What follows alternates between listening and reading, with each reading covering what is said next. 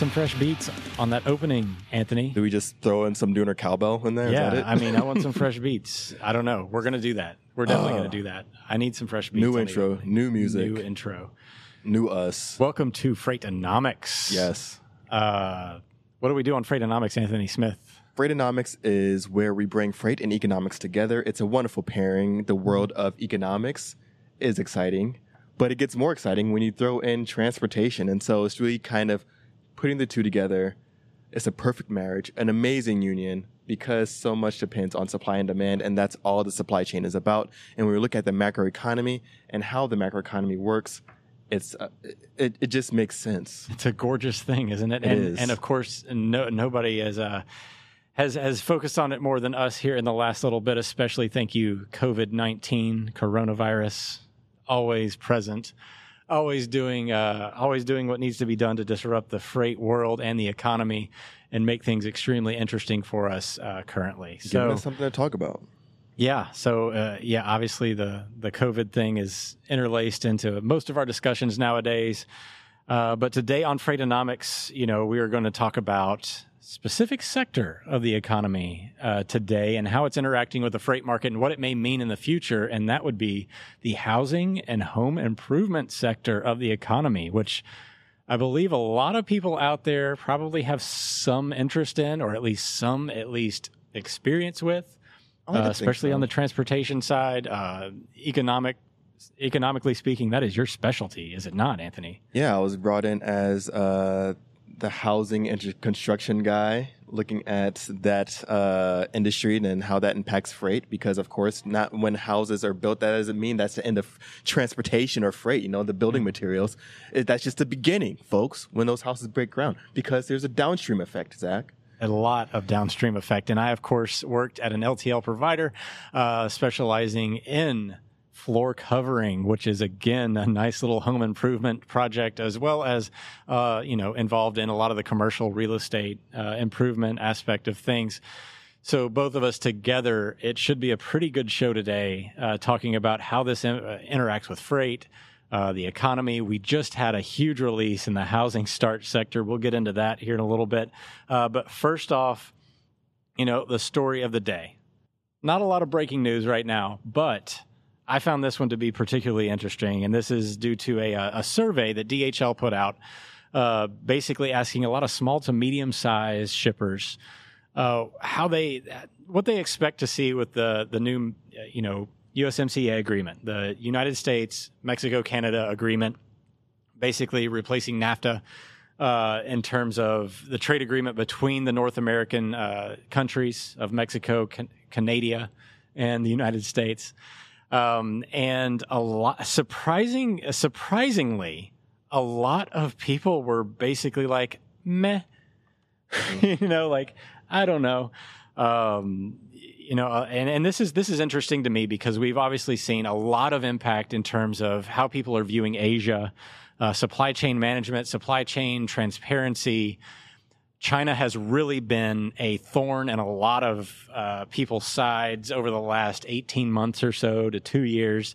And, you know, we're coming out with this new agreement that makes it relatively easier to do business across the borders in Canada, United States, Mexico, thinking that maybe some of those, uh, sor- some of that sourcing starts to come back across the water here.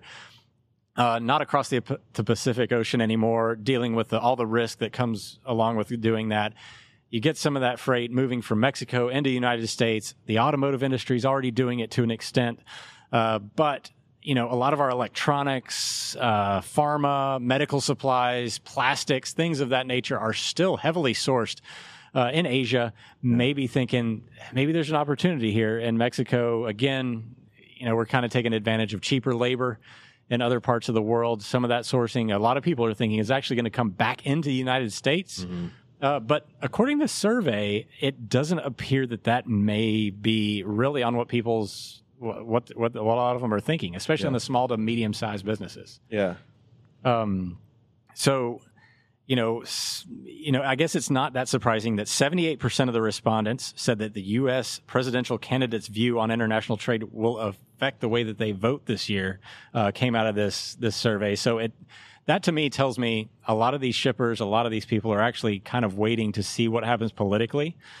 Um, you know, depending on. So I think what we might be seeing here is a little bit of a holding pattern. Anthony, what do you Yeah. think about that? I mean, it's good to hear that this is going to be one of the key issues or key things that people are going to be voting on and, and really kind of take into account when they're looking at, uh, you know, what what is going to be impactful for them in the next presidential election. Uh, but one of the things I like to highlight that you mentioned there is that nearshoring effect. You know, when we're looking at manufacturing, we're looking at, of course, Asia. And one of the things that we've highlighted before, and that I think you've highlighted before, especially, is just the the sheer infrastructure that is in China and how hard that is to replace. You don't just just be even if our neighbors to the south, Mexico, is able to really ramp up some of that um, production for us and, and really increase a lot of that activity cross border, there is such a huge infrastructure there in China that you just can't replace. And if we could, we would have done it already. Um, in terms of manufacturing uh, domestically, I mean, we do a fair amount of manufacturing domestically. But the thing is, there when we're looking at that that shift, that that curvature of um, uh, labor intensive versus capital intensive, we're we're leaning more towards that capital intensive uh, segment where we're looking at a lot more individuals or uh, companies that are leveraging uh, technology instead of uh, manual or uh, actual human labor. Right, manufacturing Yeah. and, and that kind of uh, you know something that requires a little bit more labor. Right. Uh, or you know, the technology sector does not necessarily require as much manual labor. Uh, yeah, technology and even kind manufacturing replaces here, technology. a lot of uh, robotics, you know, and so at, when we're looking at efficiency here, I think that's going to be the the way to go in the U.S. and that's Mm-hmm. going to be the trend. It's going to be more automated, more robotics, and and those factories. Even if we are manufacturing more domestically, it's not Yeah. going to be human labor. For sure. Well, 35% said their business will not be impacted by the USMCA. Uh, so that that to me is not necessarily that surprising, but I thought maybe uh, there'd be a little bit of a you know increase in that number, considering that it you know what we've seen in the last 18 months.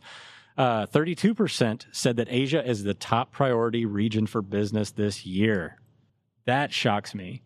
I thought that we would see some people start looking elsewhere, um, or a lot more, I should say. Yeah. And everybody can check this article out on freightwaves.com, written by, of course, Noi Mahoney, uh, our international correspondent, North American correspondent for uh, international trade. Uh, you know, his great articles uh, to read on his, you know, what we see crossing the border with Canada and Mexico into the United States, et cetera. But I, I, you know, my big takeaway from this was that people really haven't taken a as aggressive an approach to their supply chain uh, sourcing as I thought they would, considering we just got out of a trade war, followed by COVID 19 Yeah. originating in the exact same area. So, geopolitical risk, along with a biological risk Yeah. and an infrastructural risk. But, like you said, the infrastructure in China is just so overwhelmingly huge and hard to replace. People were moving out of China last year already, going to Vietnam, going to Malaysia, uh, you know, talking to people on the rails. It was obvious that people had been moving some of their sourcing, seeing that East Coast uh, origin uh, preference versus the West Coast. That's kind of reversed a little bit. Now China's even showing they're expecting growth in GDP next year. Yeah. well, uh, and that's the other thing. So China is uh, so much different than these other countries, right? And I mean, even when we're looking at locally.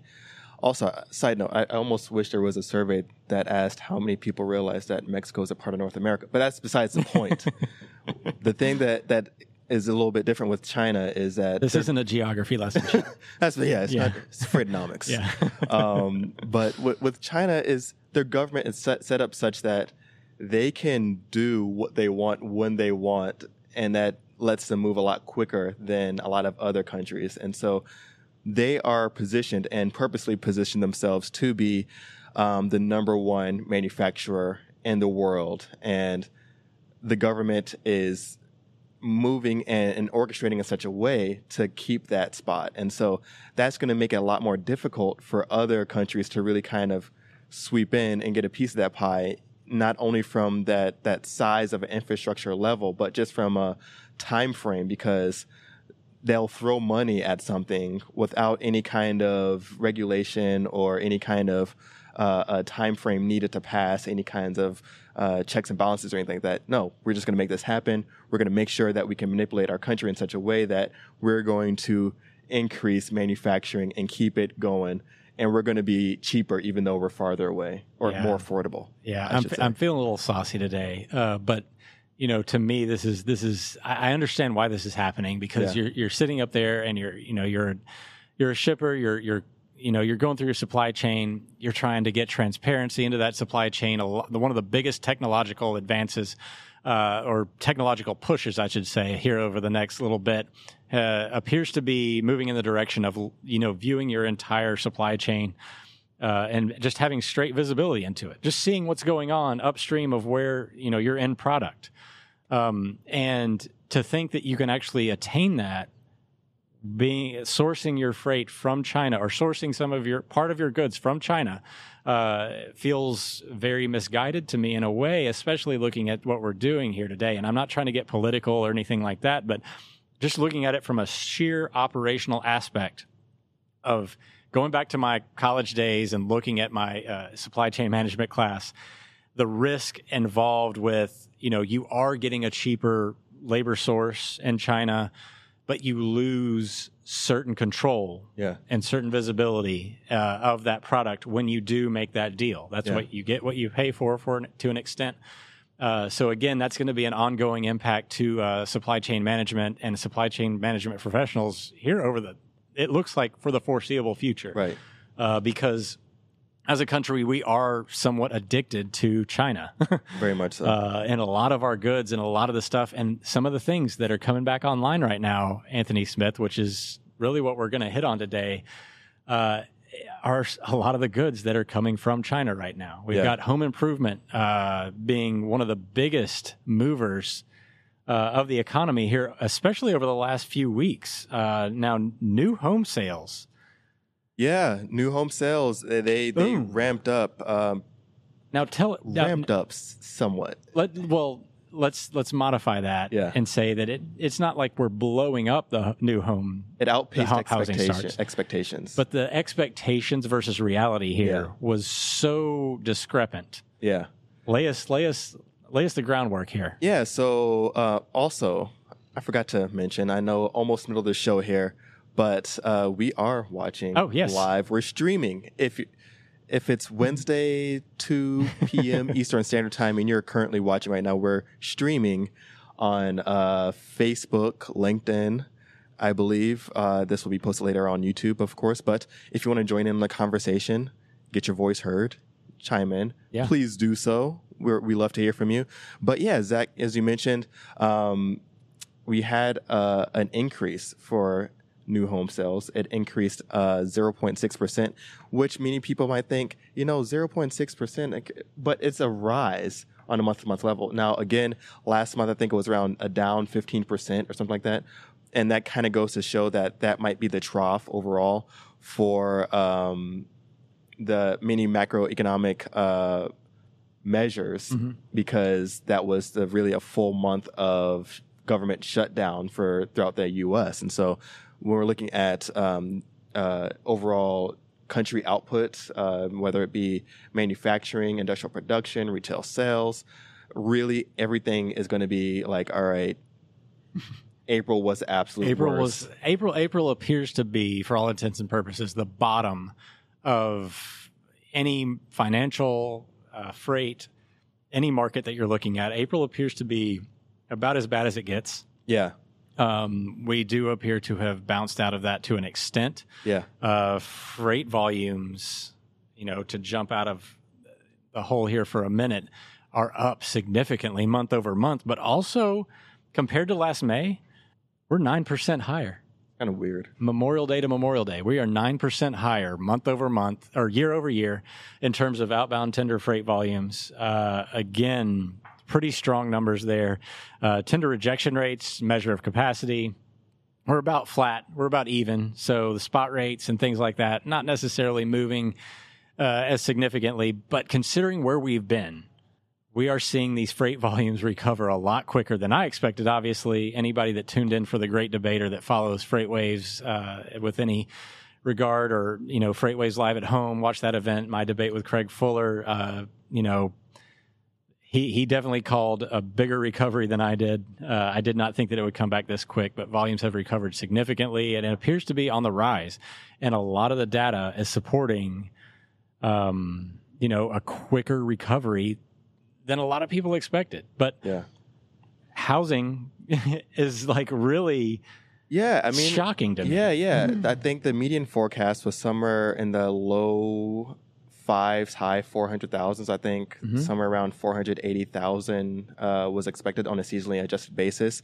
Came in around as early estimates are six hundred and twenty three thousand. So it outpaced it by a pretty wide margin, um, well over a hundred thousand. Um, so it's it's pretty substantial, and it's it's a nice And a lot of the experts were calling for a negative 20%. Is that right?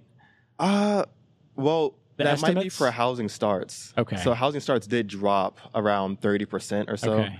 And the other thing we're looking at, um, new home sales, Mhm. the other thing is that this is, so we're in the spring and spring is the busy building season month. Right. And that's where a lot of activity happens. And so on a year over year basis, we're down, um, over 6%. So I think it was 6.2% year over year on, for new home sales. Um, and, and so I don't, I like looking at housing and construction, as you know, permits, home purchasing sentiment index, all that good stuff. All those as- feelings. I, I love it. I love it as a indicator of how consumers are feeling, especially permits, um, how the economy is moving along. But um, with this, uh, uh, also what we can we can chat a little bit later on about the latest consumer confidence number that came out.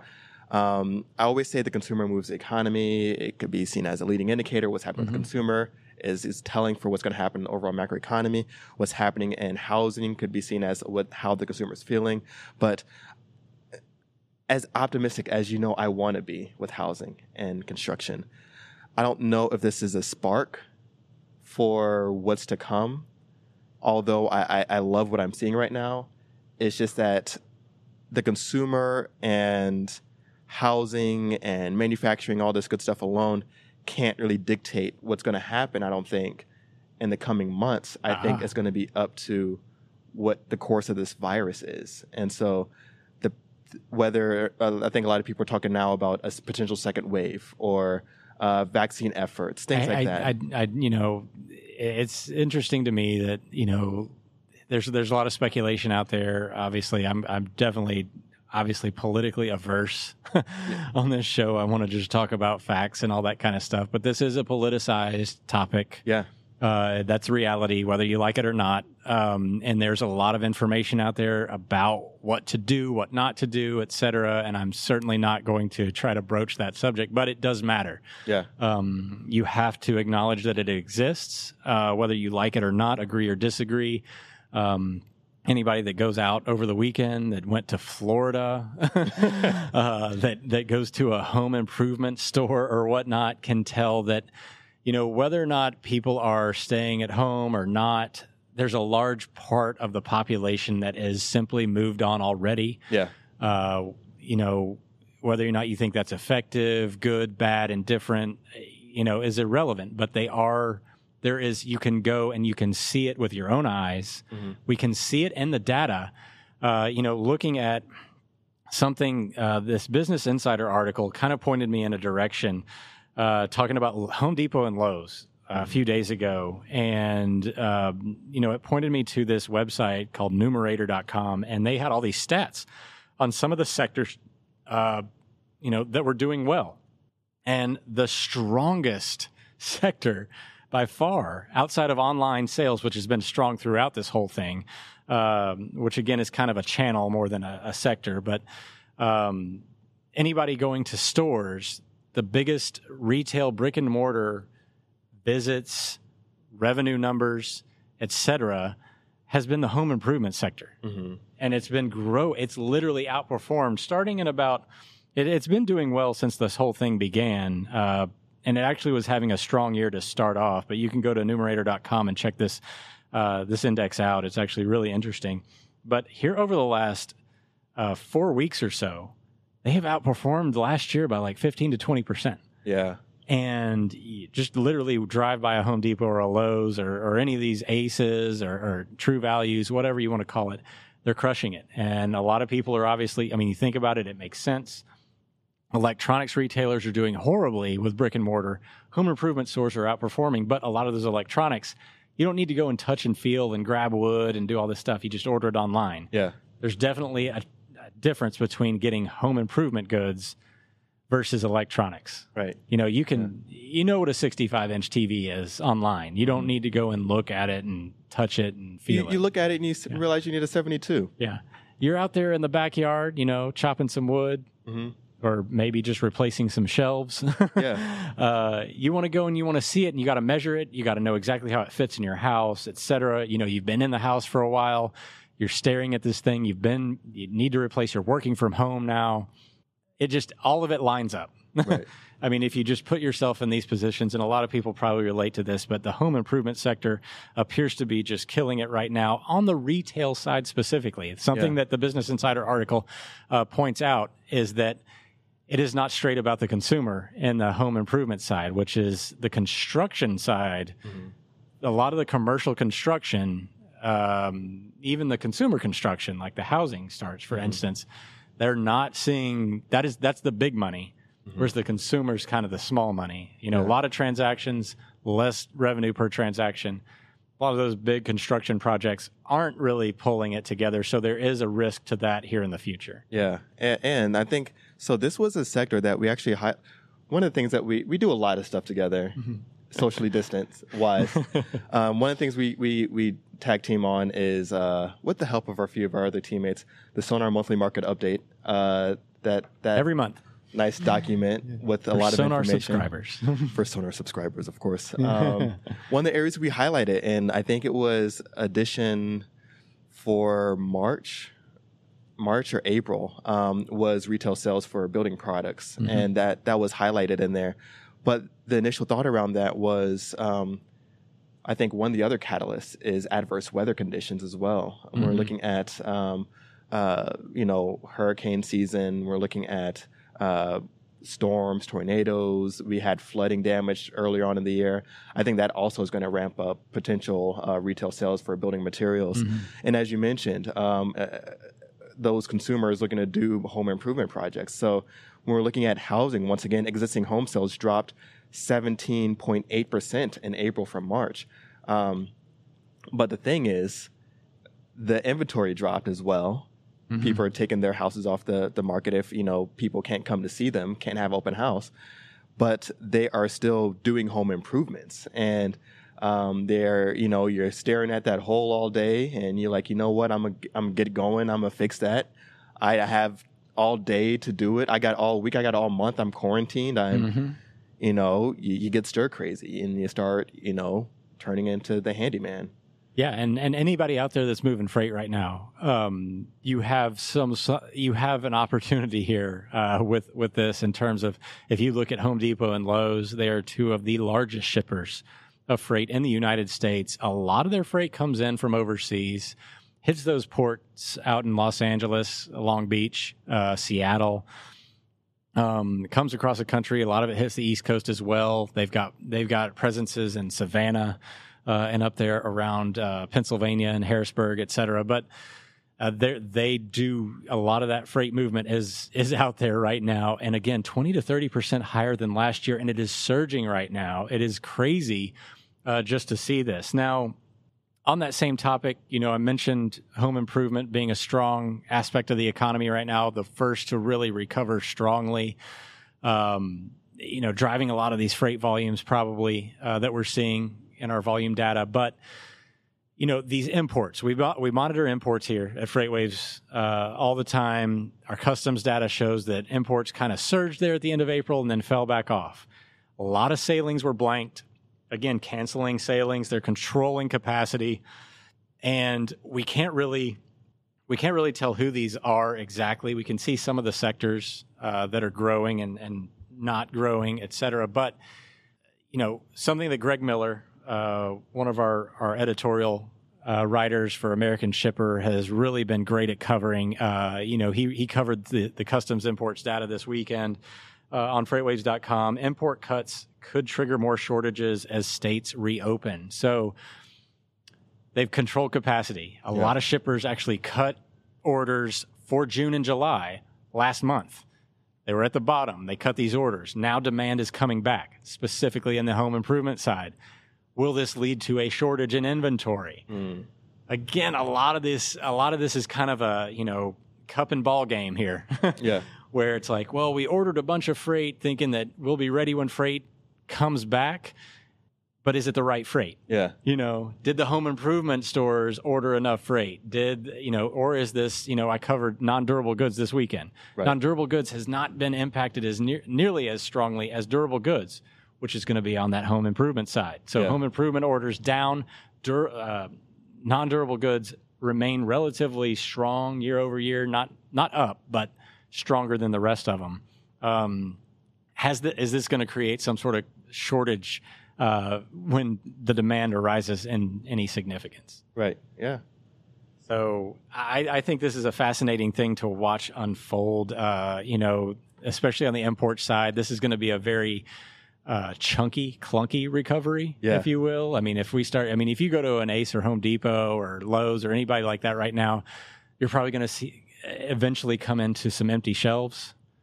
Uh, they, you know, I don't think any of them forecasted for 20 to 30 percent growth year over year and everything. So it's not sustainable to that extent. So what does that do to the freight economy?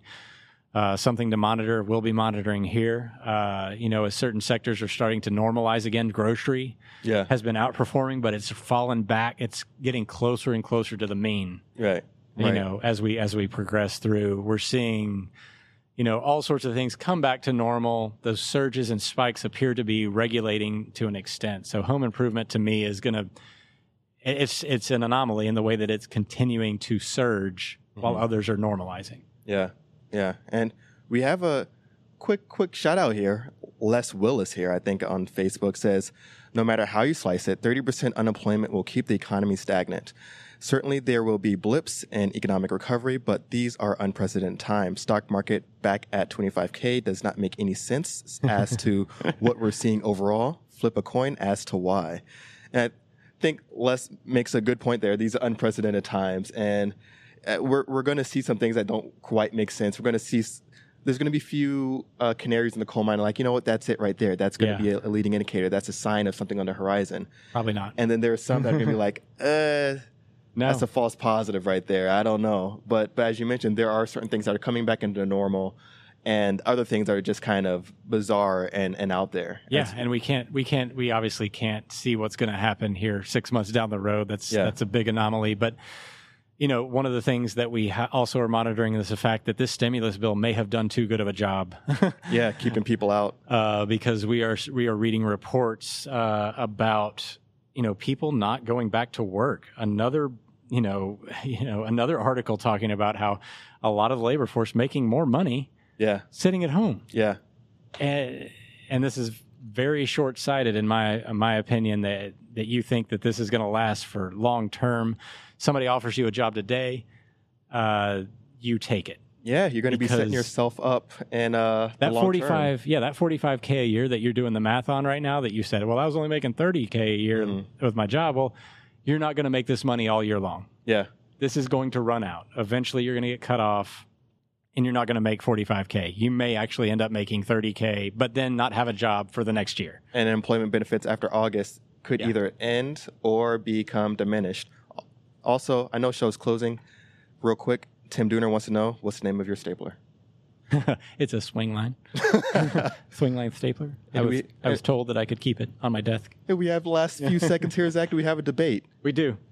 So, your favorite coronavirus TV show, Anthony Smith, go. The one that kicked it off, Tiger King, Mine was uh, The Last Dance. runner up. Nope, it's the winner. No, what's your Uh, runner-up? it- I relived my childhood through it. It was wonderful seeing Michael Jordan, one of the greatest athletes of all time, if not the greatest athlete of all time, showing his mentality, moving through 15 years of his career in one of the strongest dynasties ever. You can't deny it. Some redneck